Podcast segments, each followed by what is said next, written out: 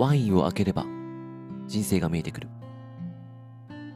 このポッドキャストは毎回ある二人がワインを一本開ける間にお互いの人生を語る。そんな番組です。ワインを飲みながら思わず出た話。お互いに話してみると少し違った自分が見えてくる。違う価値観や経験を持つ二人の本音のトーク。それはまるでワインのペアリングのようにこの瞬間にしか生まれないものになるはず。ちょっと真面目な話をする差し飲みを今夜は特別に公開。番組の構成は一つのペアにつき3本構成。1本目と2本目はペアリングトークと題して前後編に分けてちょっと真面目な話を。3本目は酔ったテンションで話をする打ち上げという構成にしています。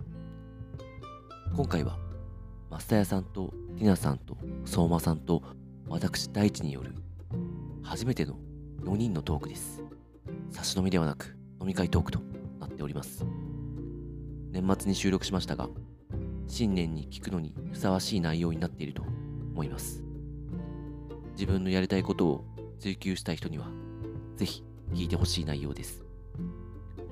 それでは今夜も乾杯しましょう。じゃあペアリングトークラジオの収録を始めたいと思います。はい、今回はですねお願いします。私大地と相場とえー、マスターヤとティナで。4人で。ちょっと収録してます。忘年会収録ですね。忘年会ですね。はい2023年収めた。はい。の。かな？あー 仕事納め。収めた。仕事収めたか分かんないけど。無理やり。無理やり。ねでえっとどうしよう。もう初めての4人なので一旦経緯とかを説明しながらいきたいと思いますが、まあ、ただ4人で撮ろうってなっただけかな？経緯はないっていう経緯だね。なないよね。うんまあ、とりあえずねちょっと、うん、であのこれから多分自己紹介入っていくんですけどティナさんがもともとカナダにいらっしゃって。はい、そうなんですよ。で日本に帰国されているのでちょっとこのタイミングでみんなで撮ろうというのが一応経緯。はい。今回の今回のテーマですね。テーマですね。大事な趣旨ね。大事な趣旨です。ですね。じゃあ自己紹どうしよう。いつもは印象をこう回してってるけどうん4人いるからね。結構大変よね。どうしようか。簡単に名前とかやってること？やってることにしようか、うんんううん。落ち着くもんね、じゃあ大事です。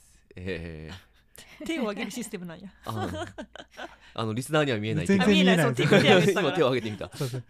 まあまああのいろいろポッドキャストやってます、シンプル。シンプシンルプル。うん、じゃあじゃあ相馬です。あのいろいろベンチャーで働いてます。シンプル。シンプル。シンプル。だな。じゃあ増田さん。はい、マスターヤです。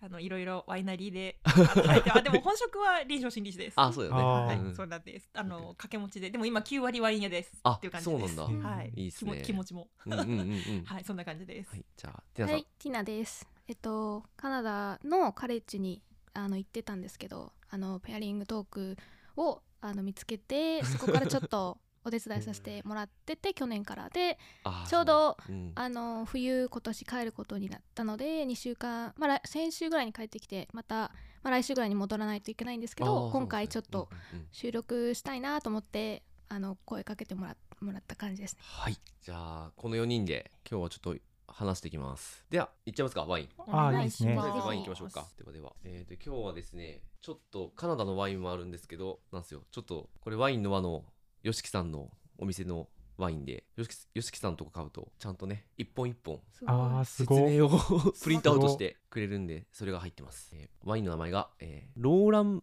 バーンワルトエデル2022ですね。2022年。で、ふえー、とフランス・アルザスのワインで、えー白ですねとこれがゲベルツトゲベルツトラミネール。あありがとうございそうさすが。ますさすが。滑らか。あ、そうですね。え俺ちょっと俺頑張って言っていいですか？どうぞ。ええっとゲベルツトラミネール？ゲベルツトラミネールって合ってます？これ切らずに残したい。まあね年末だからね。でピノブランとオーセロワがブレンドしてるんですね、ちょっと開けちゃいますねもう。はい、おはい。願いします。入ったかな？いきます。乾杯。じゃあちょっと飲みますか。飲みましょうか。エデル香りがいい。うん柚子みたいな感じ、うん。まあ柑橘の香りですよね。でも美味しいですね。美味しいよね。うん。開けたってちょっとシュワッと微発泡してますね、うん。なんかね。うん、うん。うまっ酸が綺麗に伸びる。なんかこれすごい綺麗なんですよね。作りが。確かに。私はこれすごい好きです、すごい余韻に残る。かなりの量ね。うんね。分量ね。ほんのりとした苦味が地味深くていいですね、さすがこのマスター屋さんのこのワインのねうん。あのレパート語彙が。確かに。ありがとうございます。語彙のレパートリーが日々日々訓練しております。び 難しいっすよね。難しい、ううんん、難しい難しい。私もあんま得意ではないです、ね、ああそうなんですうんなんか全然自信はないでもこれろ過ししてないうん折りがちょっとあるうんうんうん。感じです、そうティナさんも実はワイナリーでねそうね今年の働いてる働いてたん？出た。本当に12月の帰ってくるちょっと11月末まで向こうのワイナリーで、まあ、学校行きながら週末ちょっと働いてて、夏はもうちょっと働いてたんですけど、それとあとワインの資格の勉強もちょっと同じあの同じ期間にしてて、8月ぐらいに、あのー受けて合格はしたんですけど、はい、WST あそうです。三のレベルさん3を英語の方でやってまして来年レベル4をやりたくて。ディプロマでうん。あそうです。行く。素晴行きらしたいいなと思って。て相当大変です。これは。そうなんだ。うん。はい。あの学校に入学するぐらいの気持ちです。結構2年間のすごい。プログラム。ぐらいの気持ちです。二年間？はい。で授業も受けに行くでしょ？あそうですね、うん。行って6個エグザムがあのそうそうそう。テストがあるんですけどへ一個一個レベルに分かれてて最初のレベルを通過しないと次のレベルに行けないんですよ。やっぱお金も時間もやっぱ自分の時間もすごいかけないといけないんですけどやっぱり根本にワインが好きっていうのがあるので、うん。やれるとこまではやりたいなって思ってて。かっこいい。いやいやいやそんなこの流れでいい。いいですよね、うんいい。なんかうんいいよ。1月に聞きたいこういう話。あいやなんかいやいや違うあはまあはは1月に配信するじゃない？だ確かに確かに。年始のこのあ新鮮な気持ちに響くと思う。えじゃあさちょっと打ち合わせと全然違うかもしれないあいいよ全けど然もういいよいいよ。ティナさんがそのさワインを好きになったっていうところからの流れとか、あとはその今後こんなことやりたいみたいなところとでも聞きたくなっちゃってこの話してると、はいえちょっとななんで好きになったか聞きたい。好きになったのはなんか結構やっぱりすごい好きだっていうことを伝えるとやっぱよく聞かれるんですけど、あのーまあ向こうでえっと中学の終わりぐらいからあのカナダの前はニュージーランドに行ってたんですよ。それが14とかの時で。であのーでまあそこの時は3ヶ月で。でその後ちょっと方向転換をしたくてカナダの大陸の方にあのお姉ちゃんもいるんですけどお姉ちゃんと留学で行って。でまあ高校で大学も一応向こうに行って1年やってたんですけどやっぱちょうどコロナで2020から2021でで、まあ、全部オンラインであんまりこう自分のやりたいことがちょっとわからなくなってきちゃってで一回日本に帰国してちょっと自分のやりなんか何をしたいのかを、まあ、見つめるじゃないけどちょっと一回学校は休んで1年間ちょっと日本で、まあ、アルバイトしたりとかいろいろ試したんですよね。でその時にあるレストランで、まあ、働いてた時にバーがあってでそこのソムリエさんにちょっとトレーニングさせてもらったその時になんかこう直感で来たというかうそんなに理由はないんですけど、あこれすごい面白いなって思ってそれがワインで。でそこからその W セットの12は日本で受けたんですよ。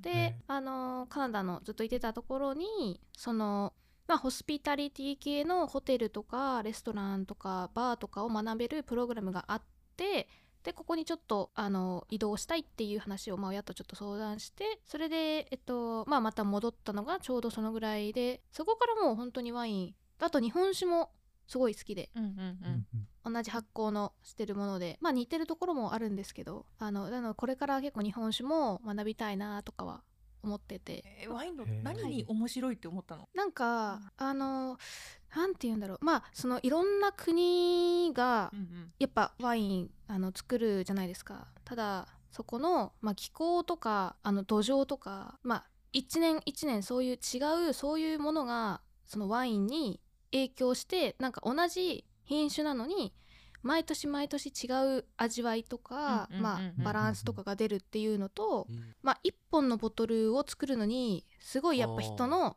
まあうん。そのいろんな人が関わってる、まあ、ブドウも含めて、その自然のそういうのが全部こう詰まったその飲み物が、まあ、すごいなっても思うし、うんワインがあることでなんかいろんな人と出会えるというか、うん人同士をつなげてくれる。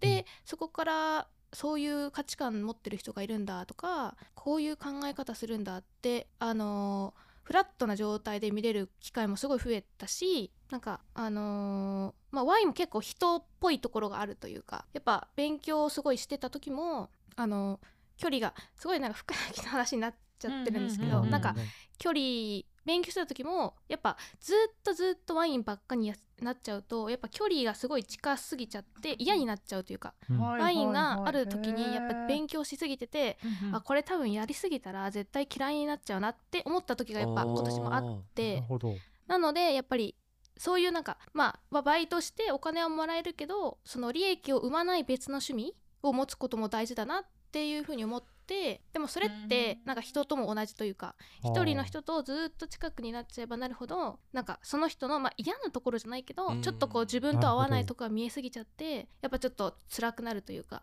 なので一定の距離で安定しながら違う趣味をやってるとやっぱりワインに戻りたくなるので。でそういうバランスってすごい大事だなってレベル3をやってた時もやっぱ感じてて。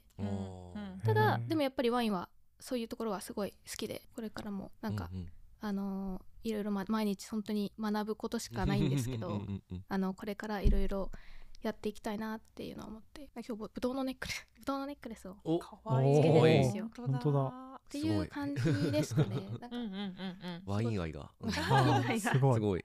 ね、最初が直感から始まったってところがまさに面白いところですよね。ね。本当に。そこからね魅力にどんどん気づいていくとか知っていくとどんどん好きになっていくっていう感じですもんね。でも好きになりすぎるとそれはそれで距離感ってところがあって、うん。まあ、ちょうどいいところをねうん。ずっとこう模索してきたんだなっていうのがこれだけでも分かりますしね。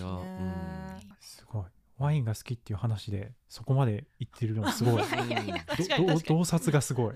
そんなさワイン以外だったら例えばわかんないですけどビールとかはいはい、はい。なんだろうウイスキーとか、うんうんうん。あの海外にいると多分結構触れる機会がね多分日本より多いと思うんですけど、そこにじゃまあ、はい。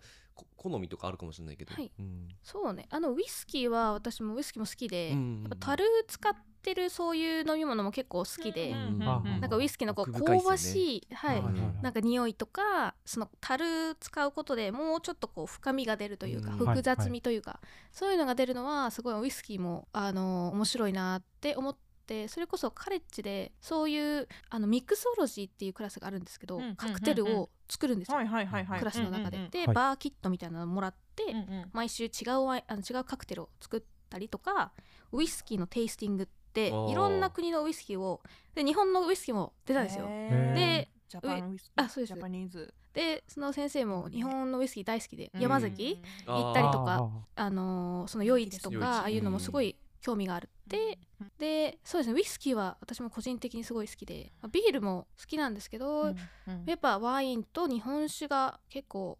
個人的には一うん番なんか、うんうん。あの学びたいなっていうのは思うんですけど、うん。ただそう飲むのが好きっていうのもあるんですけワインが一番好きってどワイワインそうだね、うん。な。だから今はそのえっ、とカレッジの方でえっ、と専門が専門が何になるの？専門があのサービスとか？サービスフードビバレッジプマネージメントみたいな名前で、うんうん。まあ食べ物飲食物。ってことですよね。飲食の専門のカレッジに行ってて、そんな感じです。まあ、はいはいはい。あの普通の経営とか、うんうん。あのまあ、大学でやるような分野もあるんですけど結構やっぱ実践的な、あのーカレッジなのでシェフになりたい人とかはいはい。レストランであのシェフ本当の今のシェフと教えてもらってシェフが作ってるレストランとかがあってあのカレッジ専用のレストランがあってお客さん全然普通に入れるんですけど一応学んでる生徒さんたちが作ってるレストランですっていうのをみんな知ってる状態で行くのでそうね結構実践的なへー。面白いことが多い。ねえ2年間とかですか？2年間で来月から1月から4月までやってうんうん。卒業って感じなので、なるそうね。そこみみんなはどんなあれなの？進路その、気になるよね。取っていく。うん。確かに。うんみんな私の周りの子たちは、あの来月からインターンシップをあのやらないといけないんですよ。そのプログラムの中で。それがあのやらないといけないとそ卒業できないっていうので、うんで母国ではできないけどまあカナダから外に出ていくことは可能なのでまあそこの違う国でやる子もいるしあのそこのあの仕事でこう延長線上でそこのえっとまああのレストランなりバーなりにあの行く人もいるしあの彼彼って卒業すると、まあ、就労許可みたいなのが下りるので、そうなんだ。何年か降りるんですよ。へーなのでそれ使って、まあ、ビザ取ってそれであの何年かやってっていう生徒さんは結構、まあ、友達もやっぱ多いかな。まあ、じゃあ基本飲食の方に行くって感じなのかな？レストランだったり、まあ、ホテルだったり。そうですね。大体はみんな、まあ、ホテルの、うん、レストランやるとかバーテンダーの子もいたりするので。はい。それをさカナダでやるっていうのが面白面くないですか？白いよね。え確かにね同級生とかは海外の人もいいんですか？あのあいろんな国籍の方がいらっしゃるんですか？結構あの大学ってなってくるとやっぱりカナダ人の子が高校を卒業してストレートで行くので、はい。カナダ人がほぼなんですよ。80%ぐらい。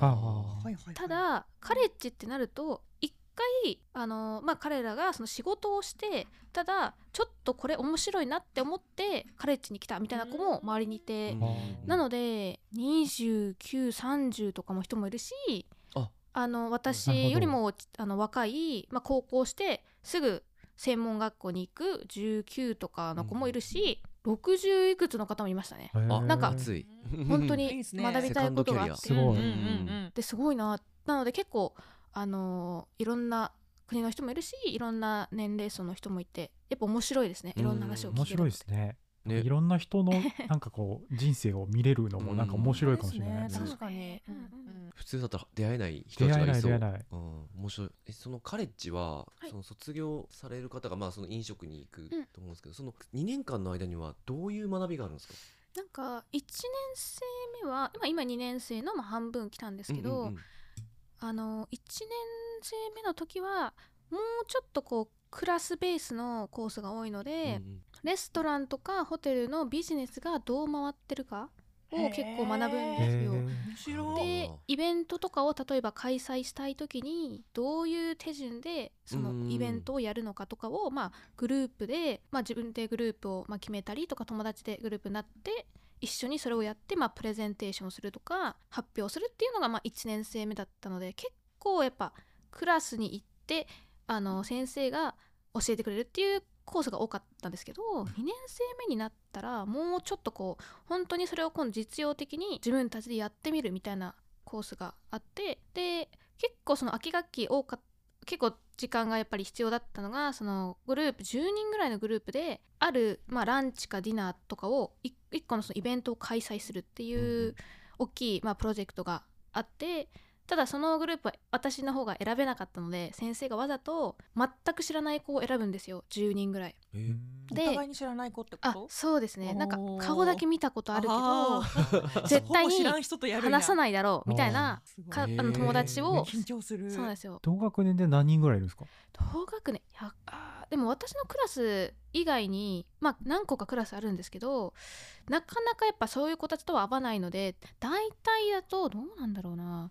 100 100いるぐらい。100とかおー。10100ぐらいですか100ねまあその子たちとグループになってやるそのイベントのまあしあのコンセプトを決めてあの何人ランチなのかディナーなのかを決めてとかあとお客さんを集めるターゲットマーケットをやるとかあ予算とかそういうのを全部こう一通りやんないといけなくてただやっぱり先生がその友達と選んじゃダメっていうのはやっぱり、まあ、社会に出ると絶対そういうことをそのいつもいつも仲のいいことできるわけじゃないしやっぱりいろんな人とやんないといけないっていう機会ももっと増えてくるからっていうのを前提でやっぱり先生もそういうふうにあの教授の人もそういうふうに選んでてでそこでどうやってその一人一人がうまくやっていけるかっていうところを見ててそれでグレードを成績をつけていくっていうなるほど。クラスで、やへっぱ結構成績つくんだもんな。それでそうなんですよね。面白いね。面白いよね。その技術だけとかイベント回すだけとかそのあとは料理フードだけじゃなくて要はそこのコミュニケーション力だったりとかって多分仕事ですごい大事だと思うんですけどうん。そこも測られるっていうのがめちゃくちゃ面白い。ね確かに。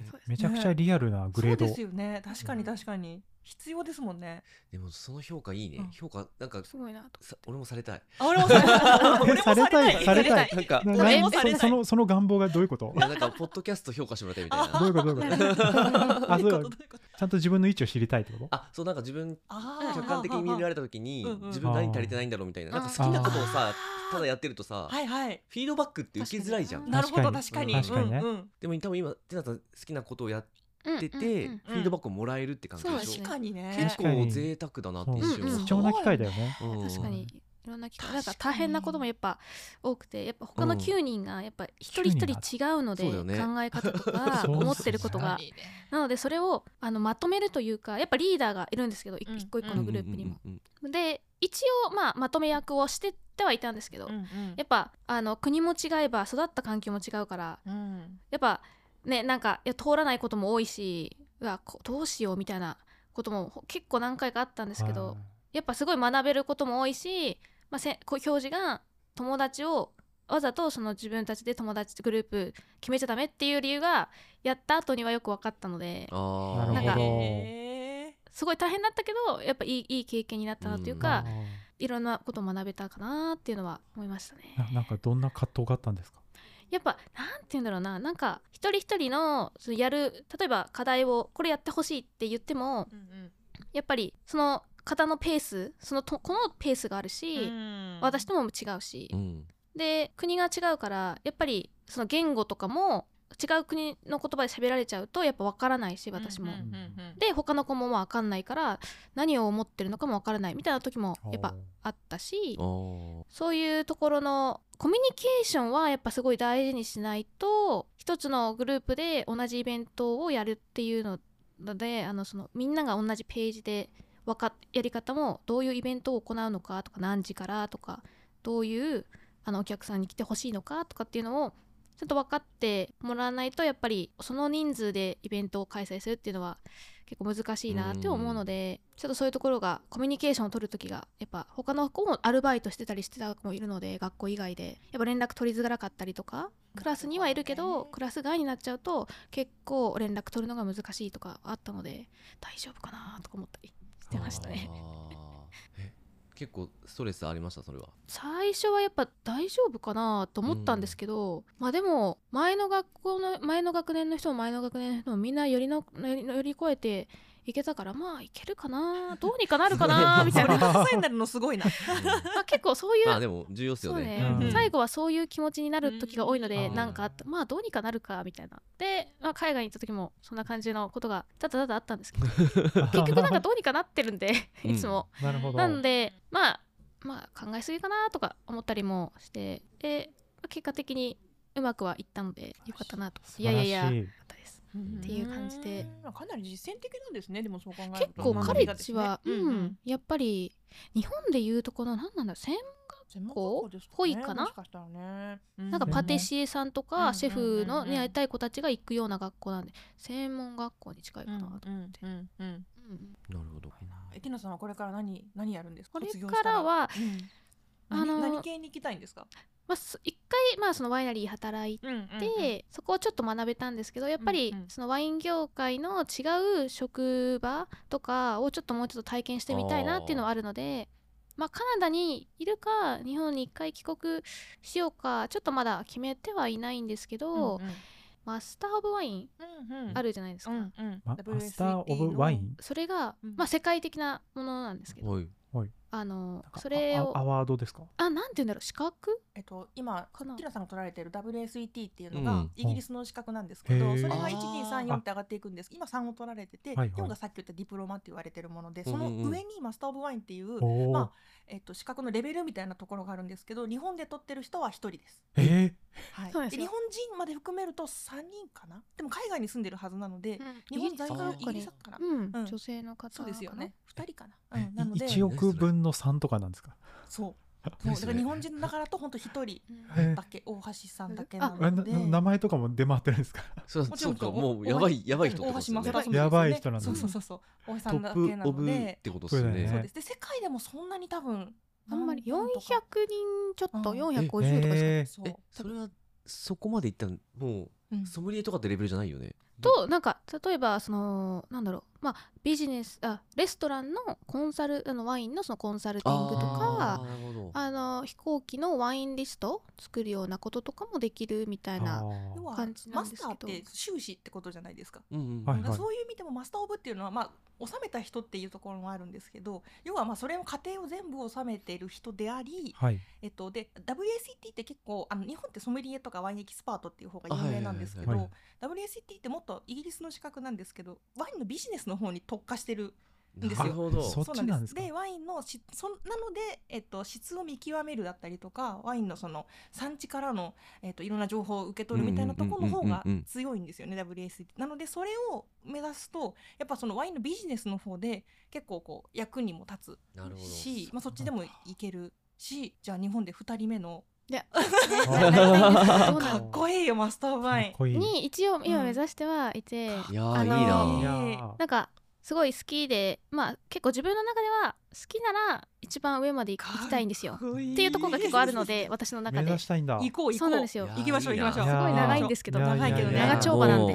何年ぐらいでみんな取ってんですかそれ最後。あのレベル4を合格した時点でマスター・オブ・ワインの、まあ、コミュニティみたいなところに入れるんですよ。うん結構そのもうマスター・オブ・ワインを持ってる全世界の方とかこれから目指したい、まあ、生徒さんとかがあのコミュニケーション取れるようなところやっぱプログラムに入れるのでそこから56年なんですよ。5 6最低で。最低なんですよ。6年は早い方じゃないですか、結構こうまあ何も落ちなず落ちずにいけと5年6年？やばい。へー。いやかっこいい。長場長場長丁場。長丁場。やばい。かっこいい。い。やいやいやでももう人生かけるぐらいですよ。いや本当に。確かに。そうそうだね。でまあ一応やりたいなーって思ってるのでそんなそんな。その時はまたねいいワインを。いや。いやうん。本当に選んでいただきたい。飲めないけど。ひれ伏しちゃうひれ伏しちゃう。そうね。かっこいい。いや目指せジャンシス・ロビンソン。ですいやー。すごい。いやいやいや、まあ、道のりが長いんで。そうですね。そうなんですよね、うんだからまあそういうのも含めてあんまりこうワインワインワインって毎日なっちゃうよりは、まあ、ある程度の距離を保ちつつこああそっか。うその行きたいっていうのはあってるほどね、はい、なのでそこの距離感はすごい、まあ、人間っぽいところがあるなーっていうのは感じてますねワインと。なるほど。なんか一つの人格みたいに捉えてますねワインを。そうそうねなんか 確かに。うん、あんまり近づきすぎずに。そうそう。付き合うための。ねそうそうそうそう。うん。そう言葉を彼に書いてもなんかそのまま通じそう。な確かう。んに確かに。彼彼女とかにね。うん。うん。しかもねこのなんか二律背反の感じっていうか一方方向じゃない感じがいいですよね。なんか、うん。あのちょっとこう老老化的なところはあるっていうか好きだけどちょっと距離取りたいみたいなその感じがなんかいいですよね。いいね。その方がリアルですよねでも、うんうんうん。好きだけってことはないから人間関係でも。確かうんうんうんうんいやいいっすね。いいっすね。年始の話としていいですね。にいやこれいいよ。年始の話これだいぶいいと思いますよ話いいっすね、うん。あ火つく人いるんじゃない？確かにいや本当ですよね。うん、そうだと思う。だから結構これからそのレベルセットを目指してるとか、うんこれからレベルセット34とか受けたいっていう人の話をやっぱ聞くとすごい私もモチベーションになるし、うなんかう頑張ってほしいなって、うん。なんかそういうワイン好きっていうのはやっぱ伝わってくるのでそのまあボトル以外のこともすごいやっぱ絡んでてそういうことをすごい考えてるっていう人と話をするとやっぱりあこの人もやっぱりすごい気にかけてるんだなっていうのはあってそうねそういうのはすごいあのそういう人と会うとまたモチベーションにもなるかな。